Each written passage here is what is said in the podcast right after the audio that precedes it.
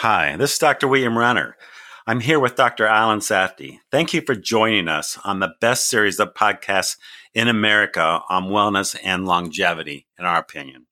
Dr. Safdi is the past president and chairman of the Ohio GI and Liver Institute, the past chairman of the Deaconess Hospital Gastroenterology Department. He's been involved in more than 35 years of evidence based research. Go to TellurideLongevityInstitute.org for more information on these lectures. Today, uh, Alan, we're talking about an exciting topic and also a little bit depressing topic gastric reflux. Uh, it's depressing because I've got it. And I want to talk about the treatment of it. There's not only the the symptoms of it, but the treatment of it. I'm on proton pump inhibitors, um, PPIs, they're called. Uh, they're some of the more popular ones are Prilo- Prilosec, Nexium, uh, Omeprazole is a generic one. Um, there's a lot of side effects on these medicines, and I'm concerned about it. Uh, well, first of all, let me ask you: Do you ever get reflux? Uh, great question, Bill. Um, if I do get reflux, I usually know why I get reflux. So it's only a couple of times per year, and it's usually something I did to precipitate reflux. But let, us take a step back. What are we talking about? We're talking about acid that comes from your stomach up into your esophagus. Um, the there's a valve at the bottom of your esophagus, a lower esophageal sphincter, and that should be relatively tight. It should be a one-way valve, so that food can go down, then it closes tightly, so acid doesn't come up. And there's peak acid secretions about an hour and again at three hours after you eat. So if you exercise an hour after you had a meal or even within three hours and it's a large meal, yeah, you may get reflux. Uh, if you especially do Pilates or yoga or something where you're laying on the floor in a supine position and lost the effect of gravity and you had a fatty meal a few hours before that, yes, you may get reflux. So yes, I've had reflux. Um, one of the ways people treat it is the medicines you're talking about, proton pump inhibitors. And we're going to discuss a little bit uh, numerous serious adverse events that people have discussed over the years, some proven, some unproven, such as cardiovascular disease secondary to these, acute kidney damage, chronic kidney damage, dementia, pneumonia, uh, gastric cancer, infections in the colon, such as Clostridium difficile, and even osteoporosis or osteoporotic fracture. So they do have risks. Uh, they're over the counter, and we assume when things are over the counter, there are no risks. And we're going to delve a little bit more into some of these risks and how to avoid taking these medicines in some respects. All right. Well, for me, my reflux is usually when I lay down at night, I get this acid feeling that goes up in the back of my throat. Sometimes tastes like bile. And if I take my my PPIs, uh, I don't have that feeling. But um, as you mentioned, I'm very concerned about all these long term effects of these drugs. Um, before we talk about the complications of these drugs, what about treating it on non uh, non medical ways, non pill like um, treatment? Is there are there other treatments instead of using the PPIs? There's a lot of treatments. I mean, one of the things a physician should always do is say, can we treat something with lifestyle changes? Um, we look at waist circumference. We sit there with dietary logs. So, what foods exacerbate this? Fatty foods, fried foods, greasy foods, large meals. So, if you eat a large meal, you're more prone to reflux. If it includes fats, even more prone to reflux. If it includes tomato sauces, uh, which relax the lower esophageal sphincter, peppermints, chocolate, alcohol, all of those things relax the lower esophageal sphincter. So eating late at night and laying down, yeah. And if it's a larger meal, and unfortunately in the United States, that's one of the larger meals of the day, we want to try to avoid that. And we want to take a look and have a dinner that's smaller, one not associated with a lot of fatty foods, not associated with alcohol, uh, and give ourselves a few hours before we lay down at night. And we can also use head of the bed elevation on blocks. So three to six inch blocks under the top of the bedpost. Uh, so the bed's on a slant. So we're using gravitational pull. So a doctor really needs to look at the lifestyle. When are you exercising? How are you exercising? Do you lay flat? What are your meals? You know, we look at abdominal girth. So the bigger the abdominal girth, the more reflux you're going to have, the more intra-abdominal pressure. So there's lots of ways to treat this without medications. And unfortunately, the medicines are so effective, we feel, heck, I can eat whatever I want. I'm just going to take these medicines the rest of my life. Yeah, these medicines, uh, they're highly effective. They make my reflux go away completely. Um, but as I read through the literature, um, the literature says that uh, patients are on these for long, long periods um, without any apparent uh, cause.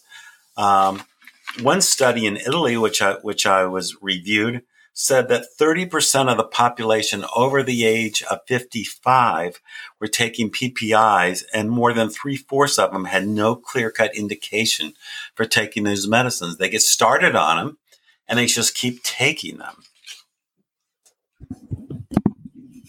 That's absolutely true. Um, they're effective. So you don't know that, and they're so effective that you're not sure can you stop? You know, have you tried to stop, Bill? I mean, how many times have you tried to stop? You're probably scared to stop. I have tried to stop, and when I try to stop, it comes back with a vengeance. I get reflux that night. I can tell if if I miss a dose of pills, I can tell. But that's one thing I wanted to I was excited about this topic is because I wanted to get your advice on how to get off PPIs. How can someone that uh, has reflux get off these medicines, these long term medicines that appear to have, at least in some individuals, some various serious side effects? Yeah, I mean, let's talk for a second about some of the side effects and then how you would get them. There's two recent studies. Um, and one of them uh, was, both observational studies. And one of them looked at is there data to link them to excess cardiovascular disease and renal mortality, meaning significant kidney disease or cardiovascular disease. And in one study, chronic use of these was associated with higher cardiovascular disease and higher kidney disease risk. Um, so it's limiting PPI use to well documented indications for shorter duration seems reasonable. And another study, which was really fascinating, um, was that proton pump inhibitors increase the risk of hip fractures, even. Uh, it changes your absorption rates of certain trace minerals, such as calcium. Um, but it was a meta analysis of 24 different studies, and they found there was an increased risk of hip fractures that could go all the way up to 20% uh, increased risk. So high, higher sustained doses are associated with the greatest risk. So one of the things people have to do is discuss this with your physicians. We cannot be anybody's physician. So any recommendations you get, always discuss with your physicians. And this is how I would approach it. Again, if I get reflux, I take an H2 antagonist such as ranitidine or famotidine, uh, Zantac or Pepcid and I just take a dose and then I probably don't take it again for three to six months, but I have reflux extremely rarely. Um, if, you know, I know somebody that gets reflux every time they go to Pilates twice a week, I tell them, take it before you go to Pilates, um, but use an H2 antagonist. You've been on proton pump inhibitors for a long period of time. If you stop, you're going to have a rebound increase in acid secretion. So the, that by that evening, if you miss your dose in the morning, you're going to have significant acid secretion, more than you even had prior to going on the medicines. Your body has not been making as much acid. You're making a hormone that wants you to make more acid, but it can't. That hormone that wants you to make more acid is still there, but the blockade of that acid secretion is not there. So, if you're going to be stopping, you have to talk to your physician about titrating down slowly over weeks to months to slowly get off and substituting something milder, such as the H2 antagonist, such as the Zantacs or the Pepcids or the famotidine, ranitidines, and slowly getting off. So in your case, we talked about you missing one day a week, and on that day, using an H2 antagonist, such as Zantac, and for that day. And then after a few weeks, if you're doing okay, miss two days per week, but not consecutively. And so it may take you months to get off. You may not be able to get off. Certain people can't get off and have significant problems, such as Barrett's esophagus or bleeding esophageal ulcers that will be on the rest of their life. And if you can't get off, screen for the abnormalities. Watch your kidney function test, get routine blood work. So if you have to stay on, make sure you're getting blood work to look at your kidney function test, look at your bone density, because we can prevent things if we know in advance. So do you get blood work? And if you had routine calcium scores uh, or osteoporosis scores?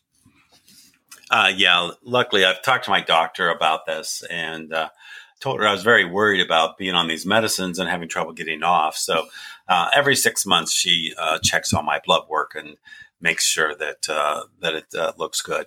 The other thing I wanted to ask you about is that people talk about uh, vitamin B12 not being absorbed on these medicines. Is that true? And should they should I supplement that? That's a good question about B12, Bill. Um, you know, unfortunately, uh, we have great screening tests for B12. Um, part of your routine blood work I get with people that are on long term proton pump inhibitors. And remember, we're talking about proton pump inhibitors that are really strong medications. We're not talking about the H2 antagonists, which are things like Zantac, Pepcid, famotidine, ranitidine. We're talking about the Nexiums, the Prilosec, the omeprazole, uh, which are much stronger. So we've got blood tests. Some of the routine blood tests that I always did in the past was renal function every six months, which you're already getting. I would often get a B12 every year or two. I would get iron studies because it can affect iron absorption. Um, I would get a serum magnesium because it can it can be associated with low magnesium levels. And I would make sure that we were following DEXA scans or bone density tests in these patients. Also, one of the things I think is pertinent for everybody is to make sure you discuss with your physicians any new studies that may come up that year um, always with all medications. You know, is there any new data? One of the things we mentioned early on um, that with these new studies, the evidence that mortality due to cardiovascular disease and chronic kidney disease uh, is there for these medicines used in high dose long term.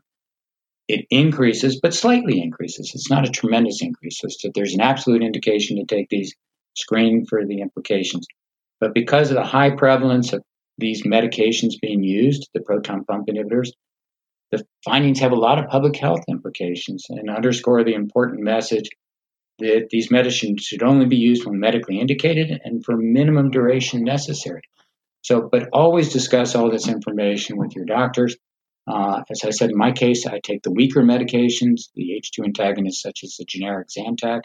Uh, but lifestyle is the first way we treat all diseases. So one of the first things you want to be looking at is your lifestyle. All right, Alan, thank you. This is a great uh, talk. I know it's helped me a great deal. Uh, for everyone who's listening, please go to the website, telluride for more information on these lectures. Also, you can leave comments or suggestions for future talks. Thank you. Don't forget to leave an evaluation, a great evaluation uh, at our podcast sites. Uh, remember, uh, we are not doing this for profit. It's to get information out to people. In order us to get out to the most people, the most information, we need great, uh, great evaluations. If, if you don't think our show was great, give us an email and let us know why. If you do, give us an evaluation. Thank you.